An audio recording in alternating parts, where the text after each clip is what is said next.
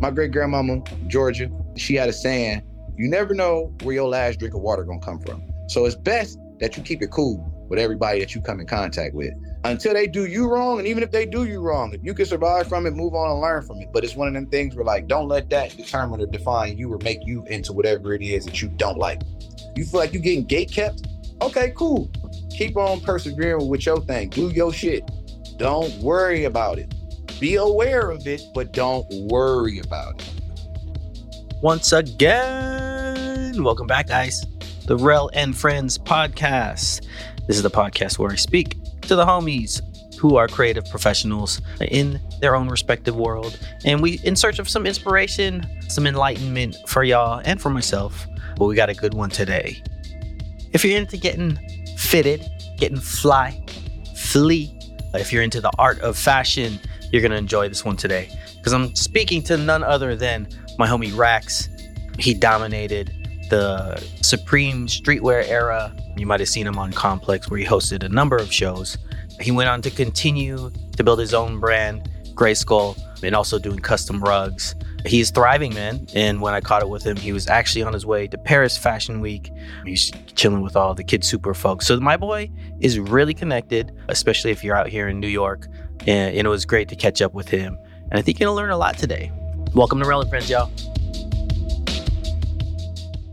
Now, there's a lot going on in my world. January has been a month of conversations. It's been a conversation month.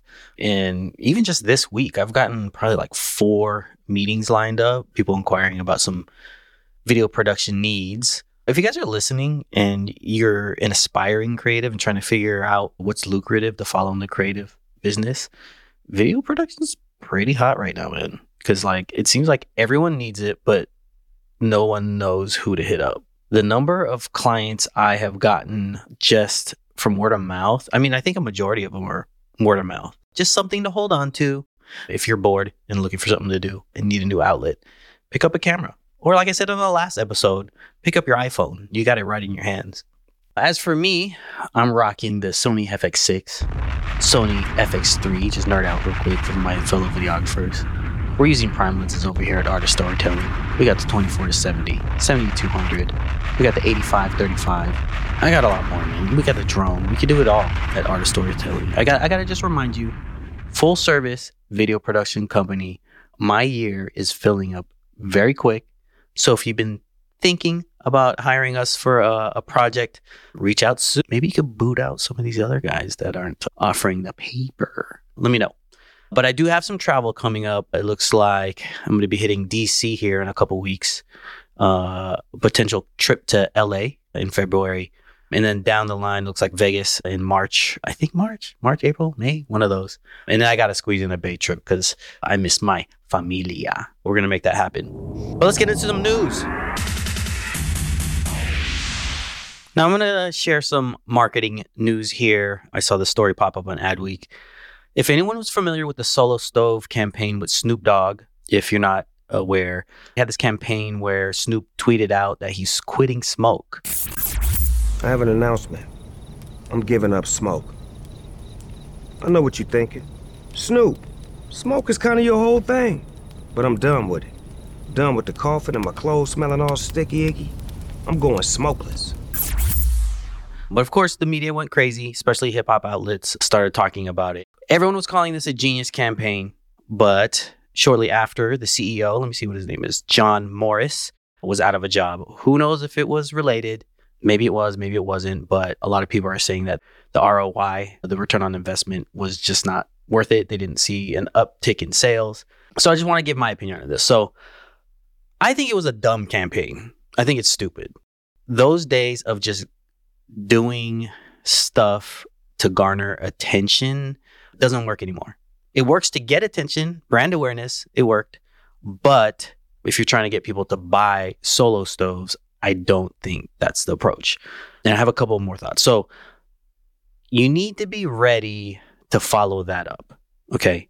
So when people go to the Instagram page and start following, what are they going to see? And then when I go to the Instagram page, besides these Snoop ads, the rest are beautiful product shots and lovely white people using the Solo Stove in their backyard.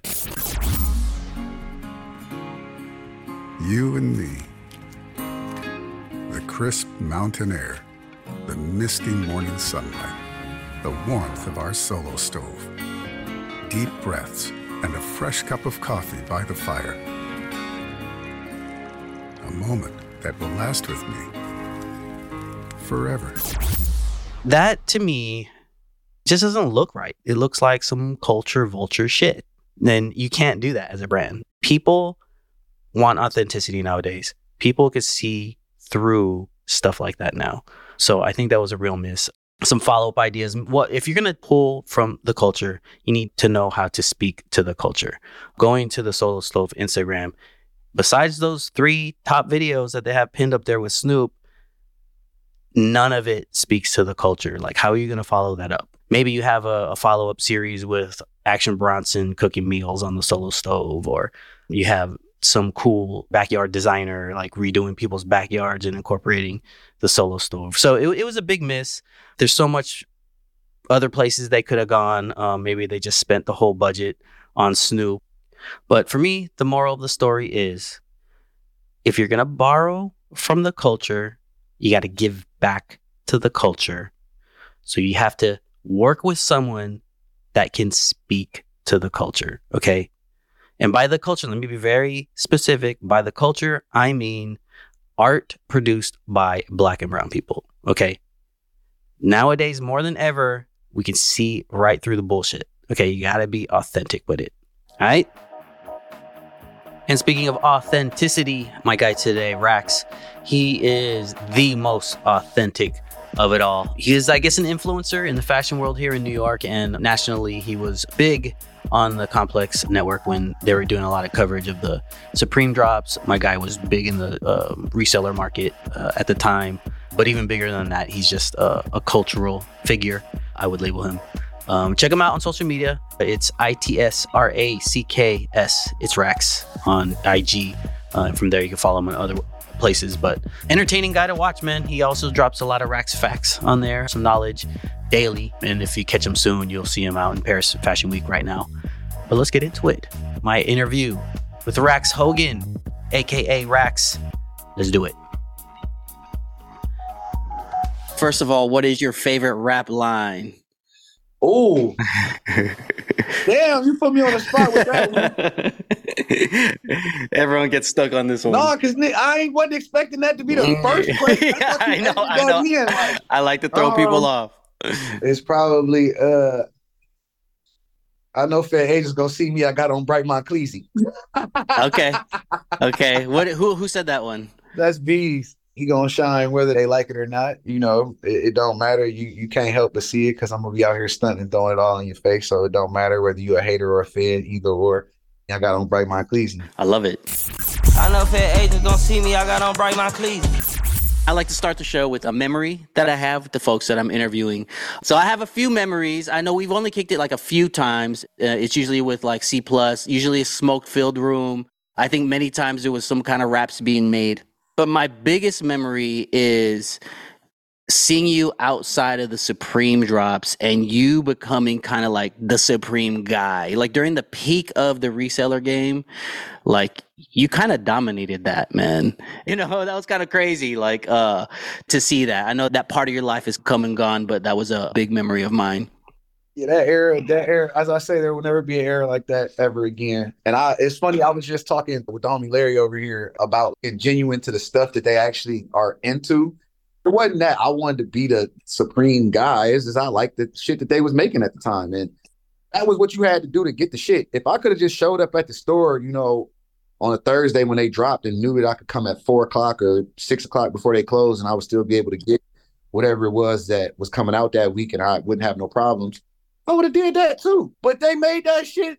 They made it like that. You want me to cut the head off a dragon, bring you the blood of a friggin' cyclops just to get some damn t-shirts? So it's like, you can't beat them, join them. What the fuck, you know? Yeah. And it is kind of symbolic of your character because you figured out a way to get it, but then you also dominated. Let's go through everything. Okay, so first of all, like, what are you doing now? Like, what is your hustle right now? I have this thing that I like to tell people. I professionally exist. I don't have an actual job title.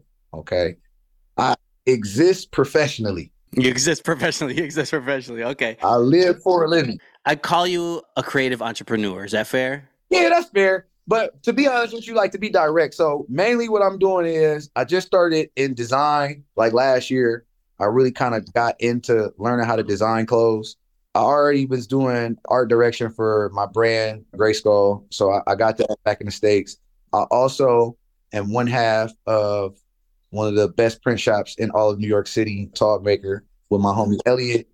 We co-founded that like 3 years ago. This is our third year. Woo! And overall, I'm like, if you will, a creative director / production manager / designer / rug artist, textile artist. I do a lot of stuff, bro. It's all relevant to art and design, though. It's all geared towards and into fashion, culture, and art. And I know the words that people like to use a lot and throw around, but when I say fashion, art, and culture, like I was saying to my homie Larry over here, you got to look at all aspects and appreciate everything, even the stuff that you may not wear. You still have to have understanding of it. So I think if anything, I'm like a lifestyle journalist. That's what I'll consider it, because I do the research. I try to get as close to the source of whatever information that I'm getting for the subject that it is. Like I said, I came out here because the cannabis culture here is completely different than the cannabis culture in the United States. And I wanted to see how it varied, but I also was into the architecture, the buildings here in Europe versus what we got in the United States. And being that I'm into art and stuff like that, it has one of the biggest collections of museums that you can visit that have works and masters and all that kind of stuff that I'm actually into, that inspires me in my fashion, in my art direction when it comes to whatever I'm making for rugs, the textiles I choose to make, and all that kind of stuff. So that's what I consider myself, a lifestyle journalist. We'll use that one. A lifestyle journalist. That's dope. So definitely, like, throughout your whole career path, lifestyle and fashion has kind of been that connecting point, right? Would you say? Yes. Okay. So thinking back, can you give me kind of like some early inspirations? Like, tell me like where you're from, what inspired you to get into fashion, all that. Well, I'm from Ohio, Akron, Ohio, Midwest. You already know what it is. Really, I guess fashion is one of them things where, to me anyway, I always felt that looking good made you feel good, made you do good. I connected the three at a very early age with wanting to stand out and have my own identity with the things that I wore and the things that I had. But we wasn't balling out of the gym to where we could afford a lot of the top tier type stuff at the time. But, you know, Christmas time came around and birthday came around, I would, you know, ask for like a bike and then like some clothes, because I would like to make sure that I'm looking good on the bike. The bike don't mean that I don't want to look good on the bike. You got to pull up fly on the bike. Yeah. Let's pull up on the, you know what I'm saying? You won't pull up to the park looking, you know, crazy. So as I grew up and as time went on, I won't say that it became one of them things, because I wasn't always the freshest in school. I won't sit here and tell that lie to you. Like, yeah, man, I was putting that shit on since I was like, nah.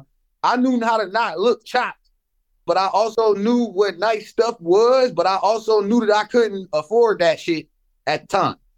So what had happened was, as I got older, I got out and being able to earn for myself, you know, had jobs, this, that, and the third. So I was buying $160 sneakers and all that stuff that my mom, I would come in with that shit, and it wasn't nothing she could say, because I have a job. So no, I didn't steal this.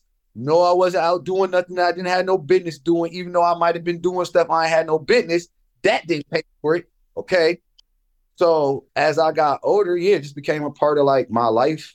So that's why I say lifestyle.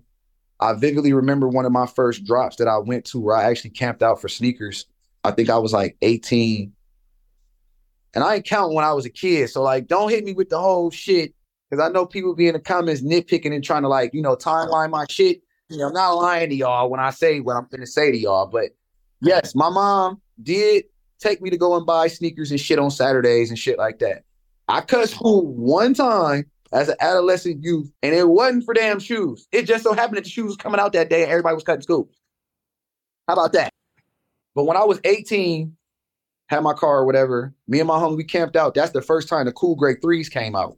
Is this the first time it dropped, or is this the first re-release? The first time. Okay. Yeah. Yes. So that was like late 90s. No. So I guess it's first re-release then. Cause okay, that's 2000s, yeah. I was 18 in 2004, 2003. Okay, yeah. So that would be the first re-release. Oh, damn. Your senior, so look, man. I'm about to tell y'all a crazy story right now. And I hope don't nobody look at me no type of way, but this is what I've been trying to say. If you really was with the shit, you was really with the shit, and it ain't nothing that's going to change, then why it translated from Ohio to New York. So what happened was this. It was only one store in the whole city where I'm from, which is Akron, that had, I guess, the tier 0 account where you can get all the cool PE exclusive stuff, right? One store. Me and my mans, this goes how far back it was. Me and my man found out about the sneakers dropping in a damn XXL magazine. We didn't look it up on your phone, sneakers app. They're gonna tell you when the shoe come out, where it's gonna. No, we was reading XXL. You know what I'm saying? Reading the magazine. They were like, oh, they had an ad for the Jumpman lifestyle brand with Carmelo Anthony wearing them. I'll never forget this. Like this is embedded into my forever memory. So we found out about that shit. We went to the store. Well, we went to two stores. We asked the one store. They was like, nah, we not going to get them, but this store probably will have them. But they only going to have like 6 pairs. Like they're not going to have a lot. It's going to be like very limited. So I'm like, damn. All right, cool. So me and my mans go to the store. Now, we had already been spending bread at this store. So we was like good customers of the store or whatever. So we go there. I go and holler at my homie who worked there. I'm like, yo, y'all getting these? Show him the magazine. That's how crazy it was. I had to show him the magazine of the shoe that I wanted. So I'm like, these. Y'all gonna have these? He was like, oh, yeah, we getting those. They're gonna be here on Saturday. I'm like, I need that in a 10. You know, I need that. He's like, Trey, man, we can't really hold the sneakers like those. Now, this is the same time that, like, the packs was coming out, the Jordan packs, where you got 2 shoes. And it had the drawer. And you could get the shoes, they equal 23, except for the first one, because I had the old love, new love pack, which was the black and yellow Jordan 1 and the black toe Jordan 1. And that was like the only one, but I digress. Listen, so we show up at the store. He like, it's first come, first serve. I'm like, okay, bet. So you saying that the first person that come to the store get the shoe? He like, yep, all right, cool. Me and my mans, he's like, all right, bet. Now, this when I was, you know, young boy shooter, like, you know what I'm saying, Jamal Crawford out here in these streets. So we was already on early timing. So that Saturday, we pulled up to the store. We the first ones there. I took a picture. Like, yo, we outside the store. Look at what time it is. It's that and the third. Other cars started pulling up. I guess people started, you know, knew about the shoes or whatever. Everybody started pulling up or whatever. So by the time the store getting ready to open, it ain't crazy like New York or no other place. Like, it was only like 10 of us outside. I look at my mans, I'm like, well, I don't care what they here for, because I need a size 10. They can buy all the rest of this shit. I don't give a shit what they do. My man's like, yeah, because I need a size 11. So the employees show up, they come outside, they like, who was here first? So me and my man's like, we was here first. We 1 and 2, 2 and 1, 1 and 2, however you want to do it. He want one size, I need the other size. I don't care. They're like, okay. They go back through the line, get everybody's information. Yo, real, this true story. This shit really happened, bro. They probably gonna ask like, when did you know? This how I knew. I was built for this. Mans comes up to me and goes, hey, can I talk to you for a second, Trey? I'm like, yeah, what's up? He's like, you need a size 10, right? I'm like, yes. He's like, all right, cool. We got the size 10. I'm like, all right, so let me come in and pay my $165 and get the fuck out of here. Like, wait. He was like, your man's need a size 11, right? I'm like, yes. He goes, all right, cool. We got the size 11. I'm like, bro, stop playing with me. He goes, can I ask you something, man? I go, what? He says, yo, do you want to let somebody else get your shoe? I said, man, what? He points, he goes, because we in the store now. He like, let us in the store. So he like, you see that kid outside in the wheelchair? I'm like, yeah. He's like a collector and like he's in a wheelchair and he's like a big Jordan fan. I said, And so what? He should have showed up earlier. Yeah. He wasn't that big of a fan, and he thought that he was gonna pull up in his wheelchair and I was gonna get him shoes. So if I come in here on crutches, y'all just gonna start giving me whatever I want. Right. And he asked me if I wanted to I said, hell no, I want my shoes. Yeah, I need my shoes. You have to wheel his ass to another store or location and buy them from somewhere else. No disrespect, but what I'm saying is Jordans is not like a necessity. He didn't need them Jordans to get better. They weren't going to make him walk no faster because I found out he wasn't even confined to the wheelchair. He was just in a wheelchair. I'm like, no. And this is what I said to him. I said, well, if he would have been here and I would have pulled up and said, I'm a big fan and I want these shoes from my uncle, he's going to let me get the shoes?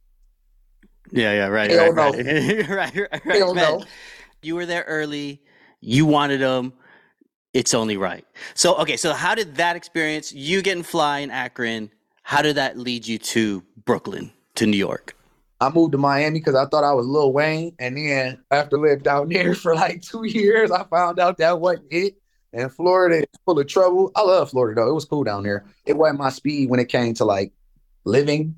Because at the end of it all, when you live in Miami, because that's where I was staying at, I was in the restaurant industry for the whole time I was there. I opened 2 very nice restaurants. I made decent money. I had a very nice place, all that shit. But in terms of fulfillment and what I was looking for to grow, I knew that wasn't where I was going to stay. And then when I got to New York and I started seeing how like high school kids coming out with like fall, winter from like Gucci and shit. And I'm like, well, hold on. This is my speed and I need to get on that. So it was one of them things where I just kind of took like a fish to water for real. I never second guessed myself out there. I never really questioned what I was going to do out there, but I knew where I wanted to be when it came to what I wanted for myself as a creative, because that's when I rely on like being myself, finding myself for real. When I moved to New York, that's when it kind of all clicked. And it was like, okay, this is what you're going to do and you can do this, but you need to dedicate yourself to it. Discipline yourself for however long you need to establish a foundation. Once you have a foundation, and you can kind of do whatever you want, but opportunities ain't real for real. Like when you think about opportunities is really just thoughts or shit that you really put into motion for yourself. The opportunity, if you will, is always there. It's always present. If you want $1 million, if you think real hard and really calculate the shit, you can get $1 million. It's just that things like that are harder to perform the alchemy of life to bring to life. You know what I mean? Yep. It's easy to manifest some bitches, manifest some clothes or, whatever it is, because those are tangible things. And I don't mean humans as tangible things. I mean, the clothes and like jewelry and shit like that. Those are tangible things that if you want, you can steal that shit. If you want to be a liar and finesse, you can finesse as many women as you want or as many men as you want if you're a female or whatever the case may be. But when it comes to actual like fulfillment and thereof, I think that the alchemy of life when it comes to opportunity is all really in the person that's trying to will it into existence. That's real. Okay. So when you came to New York, you wanted to be involved in the fashion game. What were some challenges trying to climb the ranks? So for real, hot take, that shit is nepotism like a motherfucker. You really kind of got to know somebody that knows somebody that knows somebody to even kind of get somebody's attention. But you are good at what you do and dedicated to what you do. I have a saying where it's be so good they can't deny you, and the cream always rises to the top. So it's just a matter of kind of sizing up where you want to be, because I'm still climbing. That's why I'm out here right now. I'm out here helping the homies and really studying what they do over here so that I could get some more structure for what we do back over there, because being a student always is one of them things where I feel like a lot of people don't humble themselves. So I guess the pitfalls in New York is really just staying consistent. Even when it's not giving you nothing, I know you probably hear that shit a lot, but it's true, because I did a lot of work for free. I still do a lot of work. I done been to a lot of events and shit that didn't have nothing remotely to do with my interest there that in, but I went. But I feel like all of that's necessary, because you never know who you're going to bump into and who they going to, spin off and might know. So it's one of them things where like really being committed and dedicated to staying consistent with networking, with being up on who's doing what. It's almost like one of the things where they tell you, well, you can't care about what nobody else is doing. Well, you got to be aware. You have to be aware. Okay, you don't got to care, but be aware. Yep. When people ask me about New York, I would say it really is survival of the fittest. Like, whoever is willing to grind the hardest. It's not even about the talent. It's really like about the grind and who you know. And if you have the talent, then that's the cherry on top that kind of propels you. That's what I think differentiates a lot of the people in New York. It's almost like Pokemon. You got Pokemon and you got shiny Pokemon. The shiny ones is the ones that you like, oh, wow. Shiny Charizard does this. Regular Charizard only does that. You know, like, what I also take away from that is New York is only one blip on the whole planet. Because I come out here and I see what people is doing. I said they're moving. They got a lot of shit right that we don't even consider in New York. Like, I'm sitting here right now. These motherfuckers is in here going hammer right now. And the thing is, they're very organized. They have regular meetings where they check in with each other to make sure that everyone's on the same page. Not saying that we don't do that shit back in the States, but I'm saying it like that's part of their formula that make their brand work, because everybody is turning and giving equal input with their ideas. Everybody is taking equal input on the workload. If this person can't hear, that person can pick up the slack, and don't nobody complain about the shit. I ain't heard these motherfuckers bigger one time since I've been here, and I've been here for like a month and some change. And I ain't heard not one of them raise their voice to the other one about nothing. But that's little things that back at home, we so like, I don't want to say raw, but we almost so passionate that we overlook a lot of the little things that make our passions valid.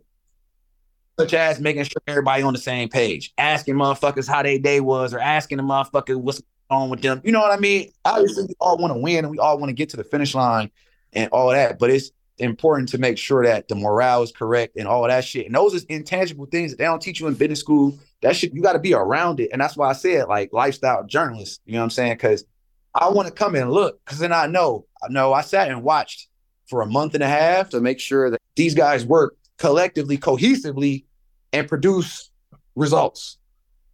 Now, I need to take what I learned, take that back to my squad or whoever is, trying to hear that, and, okay, look, this is how we do this. And it worked because I saw it. A lot of these people, I say, they catch their stride and they don't understand that they don't have any life experience to back up half the shit that they saying. So when they get in deeper waters, their ass gonna drown off rip because they really don't know how to swim.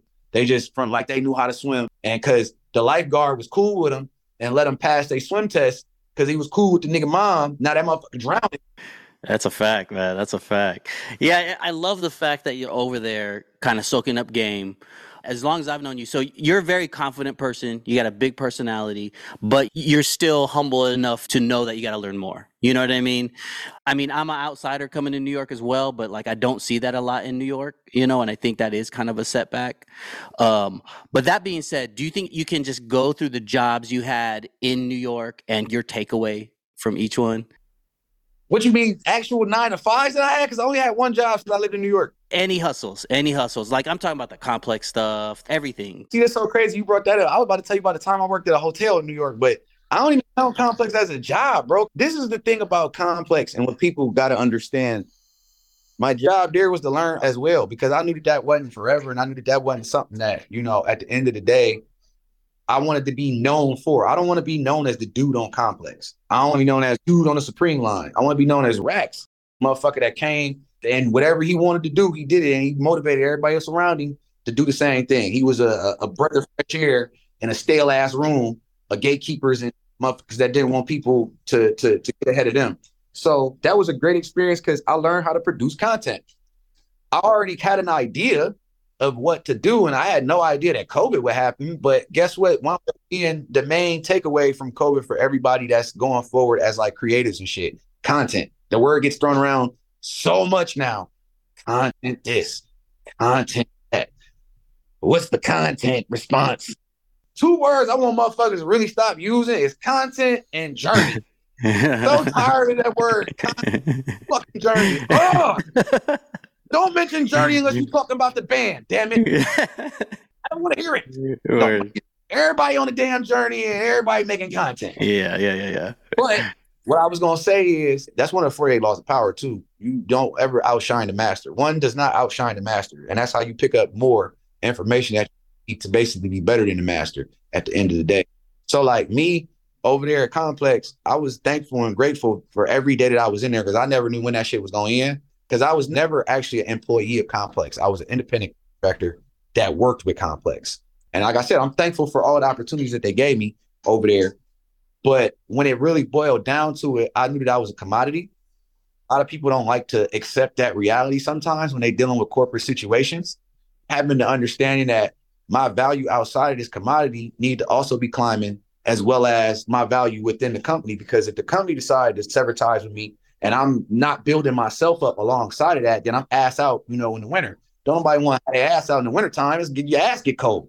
So what I'm saying is, I had to strategize and understand, like, okay, I need to be building things up alongside this. It can't be just complex.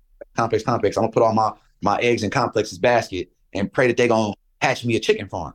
No, I had to understand and take away as much information with how things worked, lighting, sound, angles, all that kind of stuff, how to write a script, an intro, a body, an outro. A lot of times people, like on the prompters and shit, I was one of the best, I think, on air when it came to in studio because I didn't read the prompter. I wrote the prompter and then memorized it like it was raps and then just went in there and spit that shit off the hip.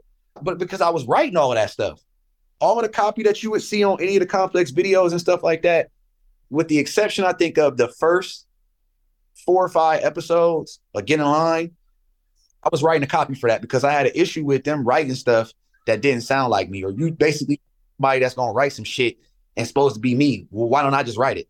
Yep. Yeah, you could tell when someone is on camera reading a prompter, and some of those like Complex news clips looked like that. You know what I mean? But you came in very natural. And that's because, like I said, I took the time to study, and I feel like a lot of the talent that was in there, and this ain't no shot or shade at them, but I feel like a lot of them were very comfortable being that they were at such a prestigious publication and media outlet to where they didn't have to do that. They knew that they was going to collect their bread for their appearance, regardless of if they shot it 62 times or whether they shot it. But I'm looking at it like, no, I want to one take this bitch and go home. Now I'm free to go do what I need to do in my content. There's that word again. Yeah. It's running and everything is cool, but I'm learning all of the stuff that I can learn in that situation. I was building my connections, my networking, and all of that kind of stuff. Because again, COVID came. Complex then went through some internal issues where they damn near, they downsized a lot. You know, a lot of the shows that they had are no more. I think Full Size Run just did their last episode with Complex. Shit. I didn't know that. Yeah, they just did their final, I think, episode with Complex. That whole brand outlet is changing. But I'm good because I got 2 businesses and I was learning and studying my craft on the side, which was learning how to be the best artist and making tapestries, whether it was rugs, chain stitch, embroideries, sewing, whatever it was. So guess what? Now I'm a weapon all on my own and I'm still valuable because I put all the information that I took from Complex and learning how to operate, perform, and execute on like a higher level. I know how to produce content. I know how to direct content. I know how to set up and build sets. Like I was kicking in every part of anybody that I could kick it with at the office. So I learned pretty much a little bit about everything. And now I can use that when I come to here, I can be like, hey guys, I know how to do that. You know, if they need a help, hey guys, I know how to do that. And I can show them what I done already did because I clearly did it with Complex. It's just basically like, look, here's the opportunity. Yeah, I did that with Complex, but I learned so much more by working with them to be able to be a better service to myself. All right, listen up, guys. I'm sorry to do this. I got to take a quick break from this interview to let you guys know about something very special I have going on. About 3 years ago, I created this company called Art of Storytelling. And basically what we do is we sell cassette tapes of Slick Rick's The Art of Storytelling. Just kidding. So I run a full service production company. We do everything from ideation, pre-production, production, post-production, very much geared around solving problems through storytelling. So the next time you're in a brainstorm meeting with your boss and he says, we need to create a video to create impact or to make a splash for some sort of initiative, send it my way. I promise you'll be the hero. You'll be the office hero once they get that beautifully shot vertical video that everyone watches on their phones. Hit me up, rel.mov on IG. Chances are I have a video that you need already. Let's talk it through. All right, back to the program. Let me jump into my first segment. It's called For the Love of Money. So For the Love of Money is a segment that I hope kind of builds transparency around money talk with creatives. So it's a two-part question for you. My first question is, as a fashion journalist, how do you make money? And then two, you say you still take on like free gigs. How do you pick and choose which jobs you do for free? Fun fact, a lot of this shit is archive stuff. So it's stuff that I done been building for a long time. And just because you have it don't mean you got to wear it all. I tell people all the time, I got a room in my house that's, I could get put on something new every day for a year. Majority of the shit I made, like this hat, I made this hat. The pants, I made these pants. My shoes, I made my shoes, you know, like. So a lot of that comes from how much does it cost to do all of that? I say the money comes from selling art a lot of times, commissions for stuff that I do and use in my own designs. So that's like shade, stitch, embroideries, patchwork, rugs. I run, like I said, two businesses. I got Talkmaker, I got Remarkable Rugs. They both do pretty well. So it's like one of the things where just having your business structured to provide residual income off of the stuff that you do. All the things that I do, I make. So therefore, I'm in control of my income. That's why I put so much time into being good at what I do, because if I'm going to be selling it to people, I know I'm under the critique of a customer client base that at any time they'll be like, I don't like this shit.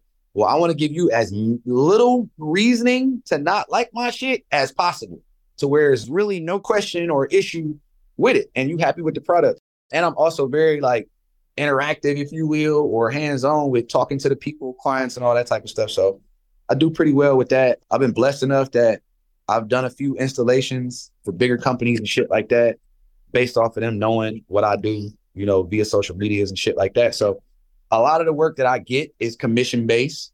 A lot of the stuff that I do is commission-based. And that's just really also grinding and putting yourself out there, showing the work that I do. What's crazy is the pictures that I post that get the most likes, they don't give me no sales. But the pictures that get the least amount of likes, they give me the most sales. So as a creator, you can't get discouraged like that, because social media mess you up too like that. You thinking that you're supposed to get 10,000 likes because you made some shit because they like what you put on. You got to understand that everybody ain't looking for a creative or something to buy or something to invest in. Some people just looking for that feeling of looking good or looking to stroke that adrenaline hit that they need to see, you know, the imagery of somebody that they look up to or want to be like on socials.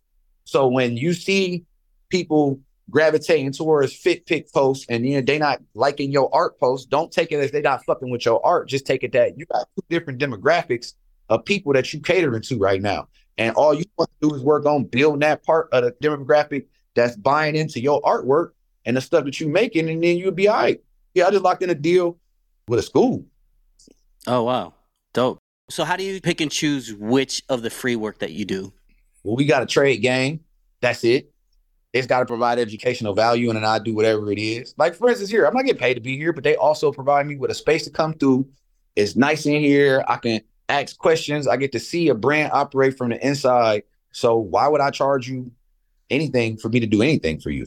You want me to do something special for you? Yeah, we'll work it out. But even then, I'm not going to charge you full price like I would a client that just is coming to buy my work, because we trade information. I'm giving you some insight on what can be done when it comes to putting together pieces, or whether that's an art piece that you want to see, or just processes, period, from a person that's hands-on with it, so that you can understand maybe how the manufacturer do whatever it is that they do to make your shit. So I'm like, well, look, why don't you make it here and then send it to the manufacturer? You got to worry about grading and going and doing it back and forth. So it's like one of them things where I trade game with people. And like I said, it's almost like one of them things where like, yo, value got to come from within and what you actually bring to the table. Like, that's how I really pick it. If somebody come to me and say, would you take interest in what I'm doing, this, that, and the third, you know, I might consult with you for free. I might not put my hands on your project, but I still chop it up with you. So a lot of times, bro, it don't even really be about the bread with me. It just got to be about the project, and I got to have an actual interest and time in the shit. If I got interest in it, that's always a plus. And then if I got the time for it, then it's a go. So it's just like, catch me at the right time, as they say. Yep. Yep. I hear that. That's how I do my sweat equity. If I'm chilling and you got a fire ass idea and I think we can really bring it to life, yeah, let's do it. Run it. Yep. Why not? Yep. Yep. And the game you soak up could lead to some big money. And a lot of people don't make those moves. So that's some real game right there. So I want to talk about some challenges. So on your rise to, like, you know, when you started like really making a name for yourself and being in the public eye, what are some challenges that you faced from folks in the fashion world? Motherfuckers not understanding that sometimes allow from the Midwest is generally how a person is, and they don't mean nothing by it. I've been misconstrued as an asshole. I done been misconstrued as big-headed, conceited, all the critiques. But I don't give a shit because I know that ain't really me. But sometimes that could lead to people having a preconceived notion about you, even if that may not really be you. And it could be a hindrance sometimes to get into some of these rooms. But most of the time, generally the people, I say this, that don't like me in person and they get to be around me, they can't never say that their opinion probably wasn't persuaded just a little bit, because I really fuck with everybody. As long as you're about the right thing. Now, if I feel like your energy off, then yeah, I ain't gonna fuck with you. But it's like, for the most part, I think that's probably the biggest is being misunderstood and being intimidating to other people that's like trying to hold on to their little spot, knowing that they ain't got no real talent out here in these streets. Mm-hmm. Okay. To be honest, a lot of the current shit that people were saying is hot, that's in fashion, streetwear, footwear, wear. It's good. I wasn't about to hate. But I do feel like the bar is really, really, really low right now. It's really low. Really low. And I'm not saying that you got to go and do French terry, shirts, and you got to be doing, the optimum GSM in hoodies, or your denim got to be salvaged over 10 years. But I do think there's a lot of bullshit going on out here. Right. And a lot of that comes from these motherfuckers who are already in position, passing the torch down to their homies, keeping it, within the crew, if you will. I get it. So I'm not hating, because you know what? To each their own. They had to work to that point to get, I guess, into the crew. But I do feel like that does fuck up a lot of stuff in the game when it comes to other people that could bring good ideas to the table. And I think that a lot of the stuff, again, or challenges be really just kind of getting your foot in the door and like just stand consistent. Like, yeah, that's real. For instance, all right, I didn't have a brand for like 4 years. I ain't drop shit, right? It ain't like I don't have stuff. It's not like I'm not working on the brand, and it's not like I'm not making things.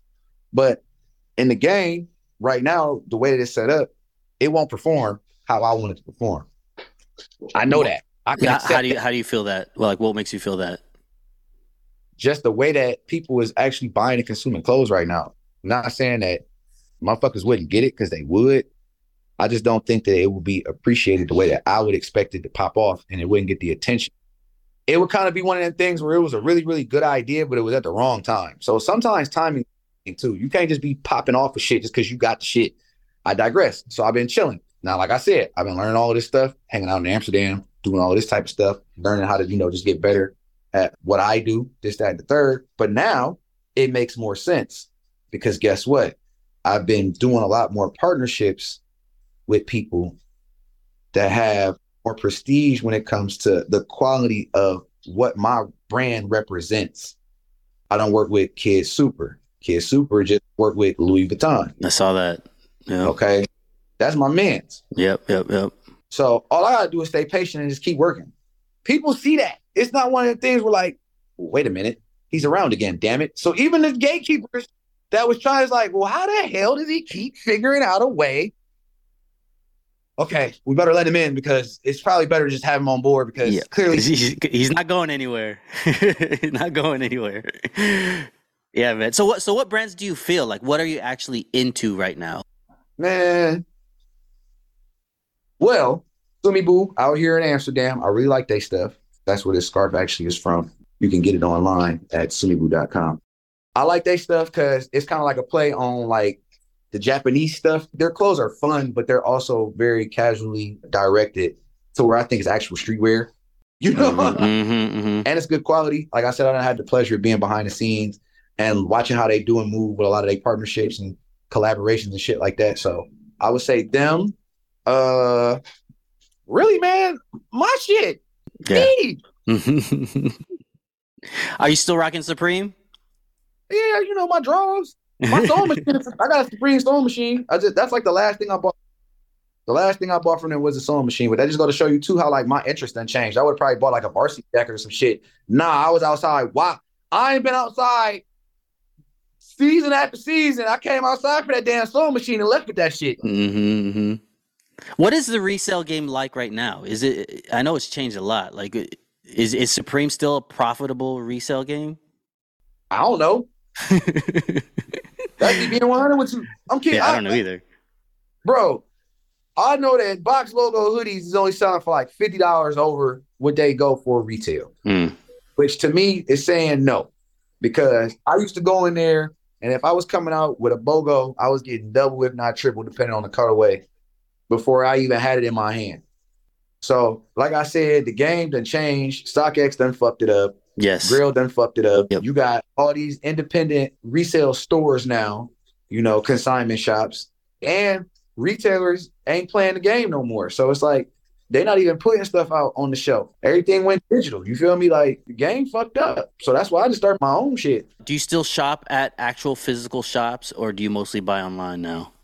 I still shop at stores. I don't play that online. Me too. Yeah, me too, man. But yeah, brands that I'm fucking with, like, I mean, outside of like, I guess, Barriers worldwide. I like the Black History stories that they be telling. Shout outs to Barriers. Mm-hmm, mm-hmm. I like Martine and Ross. Mm-hmm. Or Rose or Ross. I don't even know how to say that. I didn't know how to say that either. Martine Rose. Is it Rose? Is that how you say it? I thought Rose. Martine Rose? Rose. Martine Rose. Okay. Yeah. Yep. I like they stuff because they be having like the cool tactical shit. I like that. But for real, bro, I've been drawing a lot of my inspiration off of like time periods and eras and then like just going and buying that shit thrift, bro. So like I've been buying a lot of like acid wash Levi's and shit like that from the 90s, but they the 502 cut, I think, or some shit like that. Okay. I ain't gonna front, bro. I've been really just into cuts.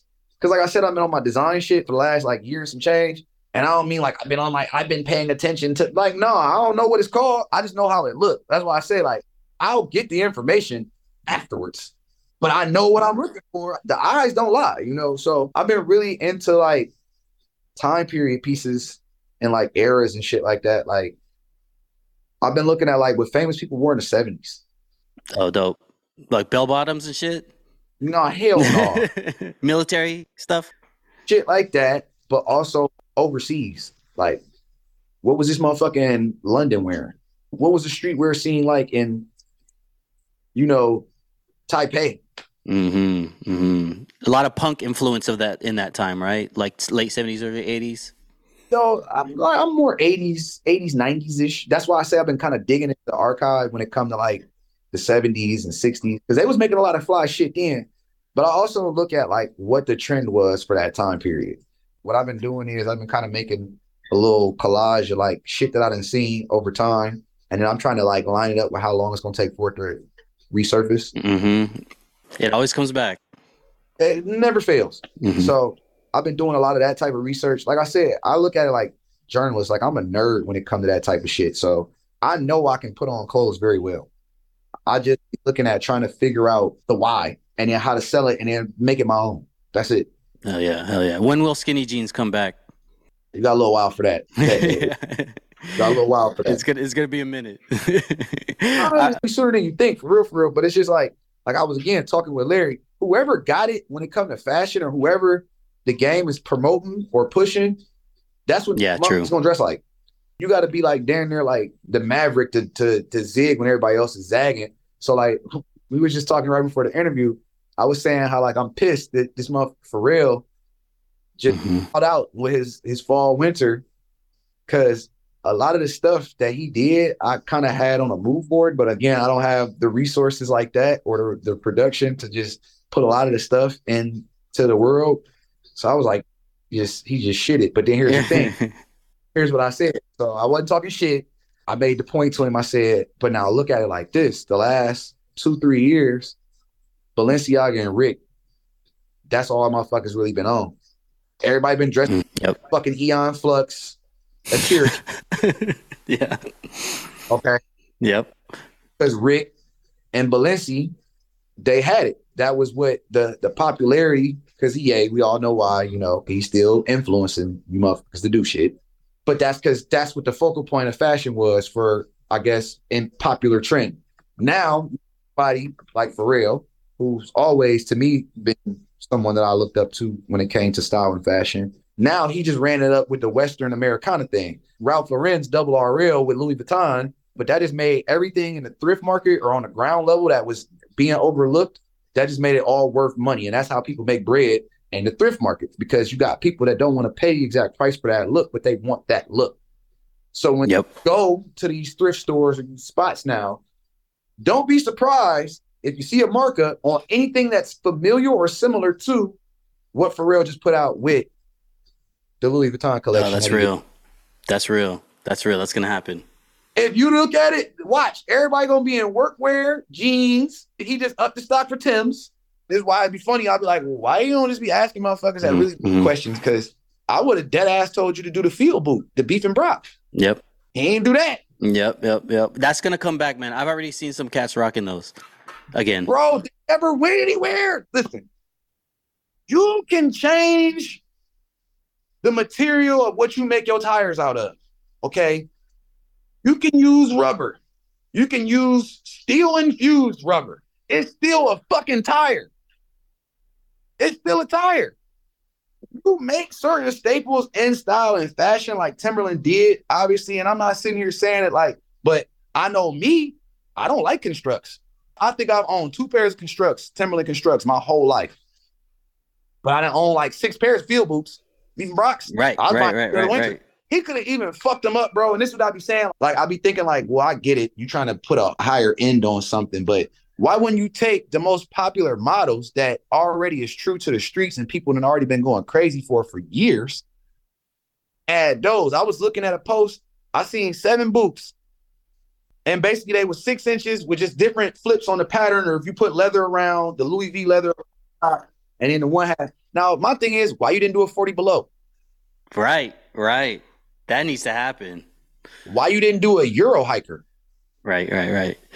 Everyone just they go the safe route. They go with what they know will sell. What I'm trying to say is a lot of these people don't be having no real input on like culture when it comes to being around that shit. Like I said, you go for the popular opinion of what everybody is gravitating towards. My shit is this, and I'm going to shout out New York on this. That New York boot thing, that's some New York shit, right? It is. To me, they made that shit famous. I don't care what nobody say. I didn't know what Timberland Constructs was until I started seeing Biggie videos and shit. So why the fuck you gonna do just 6-inch in different colors and textures? Look at the Euro hiker. If he would have did that with the leather, and they got flavors in that one, my nigga. They got flavors. That's crazy. The streets would have went crazy. But then what I was saying was, I want to meet the person that decides the pricing on this shit. Like, who determines the boots is worth $12,000? That's crazy. I don't know if that's how much they cost, but I feel like that's how much they would cost. Yeah. No, they'll be up there. They'll be up there. Like $500. What are your price points like for your brand? It's all cost efficient to where whatever it is it costs to make. I ain't gonna lie to you. Like, my business partner hate that shit, but I have to explain to him that everything is a case by case basis, and you gotta look at each thing individually. You can't blanket statement shit, because then when you blanket statement shit, then guess what? You get swept up in the blanket. So it's best to just treat everything on a case by case basis. So me, for price points, being that I own the manufacturer that makes the t-shirts, I could offer my t-shirts for like $45 cash, depending on how much it cost me to actually make it and the blank. But being that I'm also manufacturing the shit in-house, I can also give you a better product because I have a direct line to the wholesaler to buy all the blanks and anything that I want to make sure that the products that you get are of the top quality. And I ain't cheap when it comes to that. I'm actually very bougie about like the shit that I wear and like the stuff that I put on and the stuff that I will put my stamp of approval on to sell. So if it's a custom work, it's all case by case, commission-wise, case by case. Everything case by case. I would never sell. I don't think that I could ever justify, and this is me using the best leather, me charging anything over like $2,000 for a jacket. And that's like leather. Yeah, that's a good price. You know, $2,000. But I also don't plan on putting out a lot of stuff. I like make 5 of whatever it is, and that's what you get. But I feel like that's how it should be. Artists didn't paint 16 fucking masterpieces. You don't see like 15 Mona Lisas. That nigga made one. Really, really good. Mm-hmm. And that's it. Now, his other work, that made his other work worth more money, too. Right. So I kind of be looking at it like, you take what you get when you get it, however you get it. Again, I'm a lifestyle journalist. I'm not a full-time designer. Okay, mm-hmm, mm-hmm. I'm a full-time curator. But even in that, my view and opinion on it is a little bit different when it comes to consumerism, because I want people that really actually like it to have it. And then if someone likes it more than that person that actually got it, then you spend or you do whatever it is that that person wants for you to get it from them. Mm-hmm, mm-hmm, mm-hmm. And I'm going to come out with 10 in another color, but you wanted that color. My advice to you is to probably figure out a way to get that color, because I'm not going to make no more. Yeah, that's real. So when's the next release? I know you're on hold right now. When are you going to drop another line? Man, I've been working on shit the whole time I've been here. I'm making these hats right now. These are mine. Nice. Thank you. I'm doing hats. I don't know. I'm going to keep it G. I don't know. I don't know. Like I said, I've been over here more or less trying to be a better value to the situations that I'm already in. So it's just trying to really build on taking the knowledge that I got and executing brand ideas. I think I'm having more fun with that. Like, I was making one-on-one samples. They ain't asked me to do that shit. I just did it. Dope. Yeah. But it gives experience to understand how things work and how to, you know, work my way to where I want to be, so that when I'm 60 or 70, then I want to be, that's when I'll be a full-time designer. I'll put my cartography and just pull out, be the fly-ass nigga with the dreads that knows everything that you could possibly want to know, because he didn't already learn and took the cool years of his life to learn that and kind of experiment in different directions. So, yeah, we're going to Paris, too. Oh, hell yeah. I've been to Paris once. It's dope, but they are kind of racist out there, so be careful. I'm going for Fashion Week, so they better watch their fucking mouth. So if you like what you heard, if you're seeing some value, if you're getting some inspiration, if you could just do me a favor, go over to their podcast platform and rate us 5 stars, leave a little comment, let folks know how much you like the podcast, because then you'll help us get into other people's homes, ears, wavelengths, brains, and we'll spread the gospel. All right? All right, let me end this with some kind of like rapid fire questions. First one, major versus independent. Will we ever see Racks with a 9-to-5? Yeah, one that I pick and decide for myself, sure. What would it take for you to jump on board a company? Let me create and do whatever I need it is to do, and don't be confused about what y'all want, the direction y'all want to go in. That's it. Just give me the task and let me do it. That's it. Dope. And then what does the next 5 years look like for you? Ooh! They look good. I don't know how else to put it. They look great. Fly. No, on some G shit, I just plan on doing, I might move over here. I'm really leaning towards moving here. I ain't gonna lie to you. I'm probably gonna be international Racks coming back and forth. We're gonna see how this weekend go, because I'm going for Fashion Week. I'm going to represent my company at the Kid Super fashion show. My business partner actually just printed like some crazy ass shit that's gonna be on the runway. That's the shit that I be into. Like, my man, we built a shop. My man's, I used the connection, connected it, made it happen. Now I'm in, you know, so that's the type of shit that I like to see. I like to see other people do good off of the strength of whatever I had to do with it. So I don't. That's really dope. Yeah. So we're going to do that. But that's really, yeah, that would be what it would take for them to give me a 9-to-5. Yes. Word. Okay. And then if you could say anything to the young you, what would it be? Don't listen to me. Just do what you're going to do. You're going to become me. Eventually. Don't, so, and I like where I am now. So do not change, or don't listen to me. Do not. Damn it.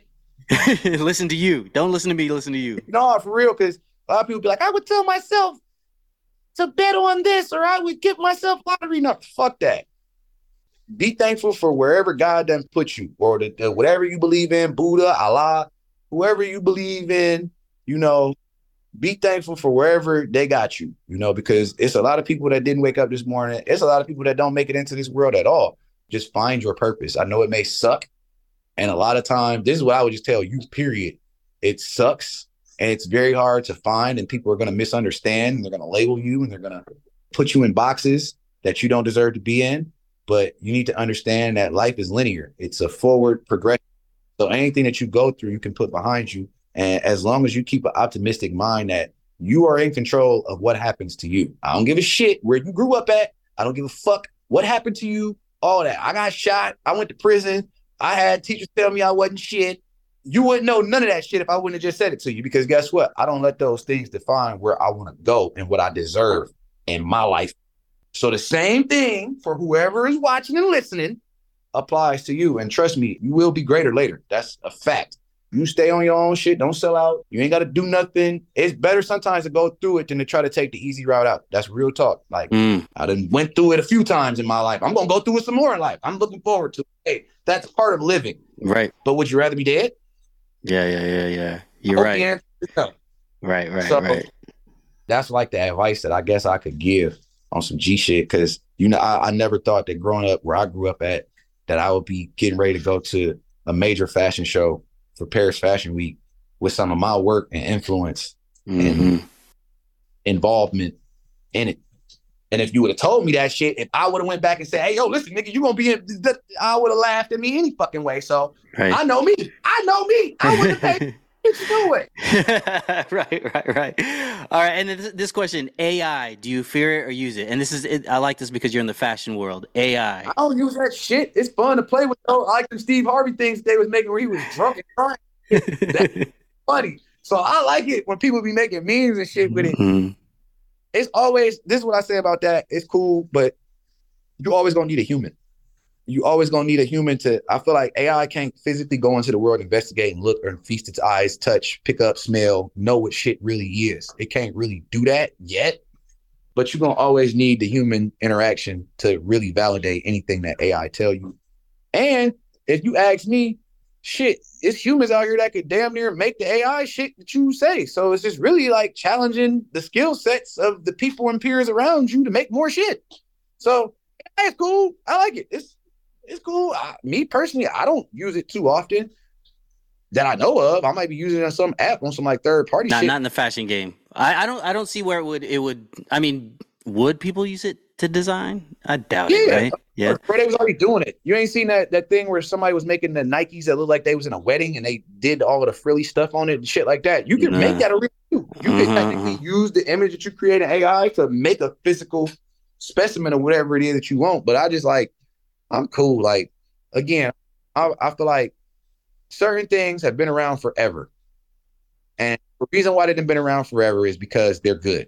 And sometimes you just got to figure out how to make something that's already good your own. So again, with creating and design, sometimes it's better to go through it than to use AI. Yeah, word. Well said. Okay, and then my last segment is called Drop a Gem on Them. Once again. Racks, aka Racks Hogan. If you could drop any gem on the young viewers that might be into fashion and want to follow your path, what would it be? All right, first of all, you got to let your ego go. Number two, you got to be willing to get your hands dirty. Number three, you got to realize that you are not the main attraction and or main event. And until you are the main attraction and main event, it's never nothing wrong with learning or bettering and sharpening your sword and toolkit to be the best at any situation when opportunity arises. Because you say yes as opposed to the people that's going to be able to say no is what's going to differentiate you and your progress and how you move through the ranks of whatever it is you're trying to learn. Also, don't be afraid to try stuff and fail. I know that's a common thing that people, but yo, bro, if I told you how many times I made some shit and it fell apart or so how many times I done messed up rugs before I got good at it, you know, you probably wouldn't believe me. So what I'm sitting here saying is like, it's one of them things where just be comfortable with what you want to do. You got to realize that anybody that's a master of their craft, unless they was a prodigy, no one came out just knocking shit out the frame. So you still gotta learn and always be willing and open to learn to the day you die. Like, if you plan on being in fashion or any industry, because you're always interpreting. So you have to always be open-minded to receiving new inspirations and new ideas from wherever they may come from, even if it's a place that you might not be interested in. You still receptive and open to hearing that point of view, because guess what? You're gonna be surprised at again how many times something that was like quirky knowledge that I didn't think would be of value wound up being of value in a discussion when I was trying to get something done or do something. So yeah, just be humble. My great grandmama, Georgia, who I love, rest in peace to Georgia. She had a saying, you never know where your last drink of water going to come from. So it's best that you keep it cool with everybody that you come in contact with. So until they do you wrong. And even if they do you wrong, if you can survive from it, move on and learn from it. But it's one of them things where, like, don't let that determine or define you or make you into whatever it is that you don't like. So you feel like you're getting gatekept. Okay, cool. Keep on persevering with your thing. Do your shit. Don't worry about it. Be aware of it, but don't worry about it. Okay?